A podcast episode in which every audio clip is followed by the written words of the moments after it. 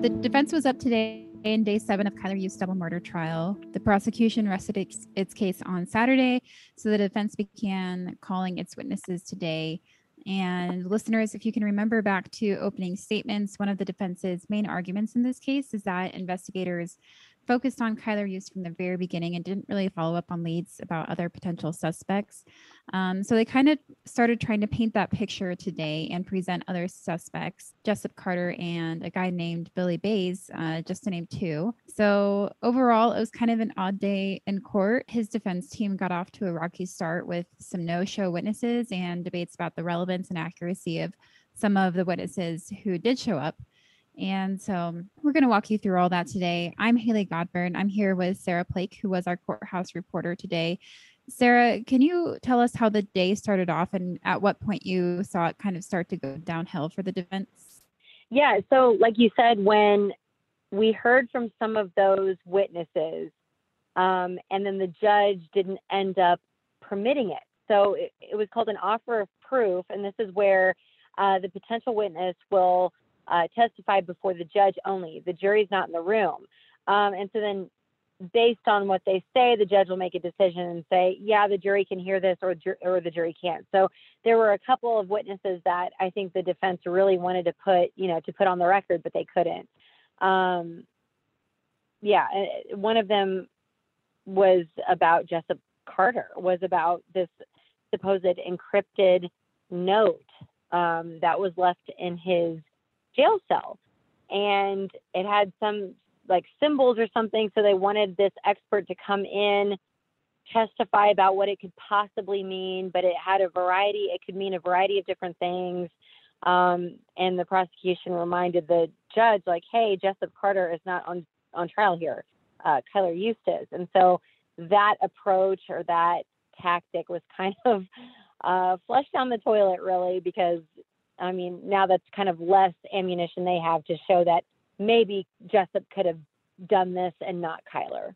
Yeah, I feel like that was something I heard a few times from the state today was that, you know, it's Kylr Yust on trial, not Jessup Carter. And Jessup Carter is not even alive to speak for himself anymore. So another suspect, the or potential suspect, the defense was appeared to try to cast some some doubt on today was Billy Bays. I mentioned his name earlier and um, it was kind of thrown around in the Kopetsky case after he allegedly made some statements about knowing what happened to her. Um, but today, under oath, he denied saying any of those things and denied even knowing the person he supposedly said them to. Another point in the defense's opening statements last week was about Yust alibi.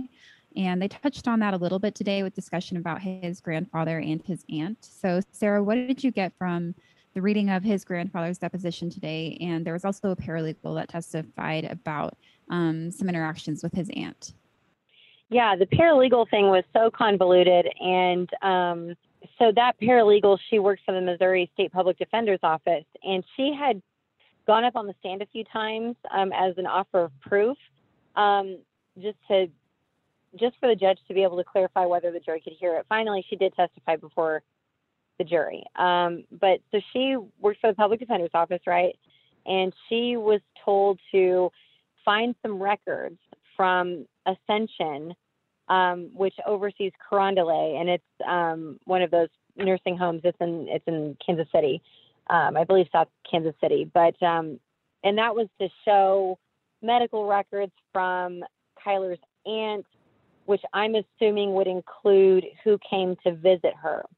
So I think what the defense wanted to do was get these records um, or point out that the police did not get these records. Um, and by the time they maybe try to look into it, all those records had been purged.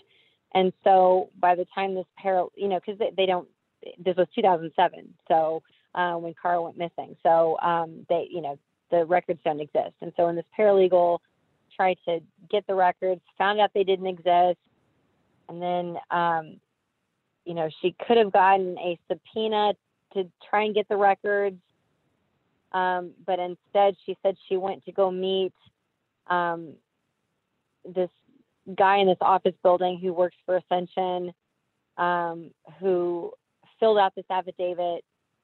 She notarized it, but the affidavit wasn't completely filled out kind of missing some of those key parts that you would expect in an affidavit, like, you know, um, just kind of who, what, when, where, why.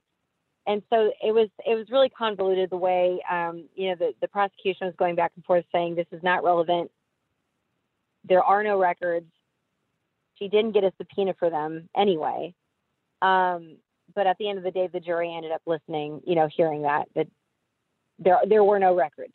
So I it, it was just a big process. It was just like a big to do, and it was the same thing about Quick Trip. Like I think the defense was trying to say that there there might be some guy who was working at QT back in 2007 um, who may have seen Kara Kopetsky, but again, those employment records were not saved. Um, but the jury didn't end up hearing about the QuikTrip thing. Right. And so, speaking of possible sightings of Kara, um, there was another one that was brought up in court today. I think her name was Deborah Heflin, uh, was the witness, Mhm. and she Yeah. said that she saw Kara in a neighborhood and saw a car full of boys drive by, and then heard a blood curdling scream. So, can you can you talk about that testimony and kind of how the maybe the legitimacy of it, um, and why the defense is even bringing this up? Right. So the defense, their their tactic is to, you know, trying to try to disrupt the prosecution's timeline and try to create reasonable doubt. So Deborah Heflin, she lived like down the street from Belton High School in 2007 on Lacey Lane, and um, so she said that, and I'll get into detail in a second, but she basically said that she thinks it might have been 11:30 or 12, um, and she saw someone that she later realized was Kara Kopetsky um, walking down the street and, you know, in the middle of the day on the phone, distraught, crying. So if you stop it there, 11:30 or 12, all right, we'll rewind back to when the, um, you know, investigators were testifying that they looked through her phone records and all her phone activity stopped after, you know, 10:25 a.m. So that that disrupts, you know, Deborah Heflin claiming she might have seen Kara Kopetsky at 12 on the phone. I mean, we don't know what phone she may have been on, whatever. I mean, that kind of just um, makes you stop and think, well, wait a second. But so then it's, it's the prosecution's uh, job to try and make her look unreliable. And I really, though, uh, you know, without like giving an opinion, um, just an observation, it did seem like Deborah Heflin was was a little unreliable because um, at the time she was trying to get her kids in the car or like quote unquote wrangling two kids.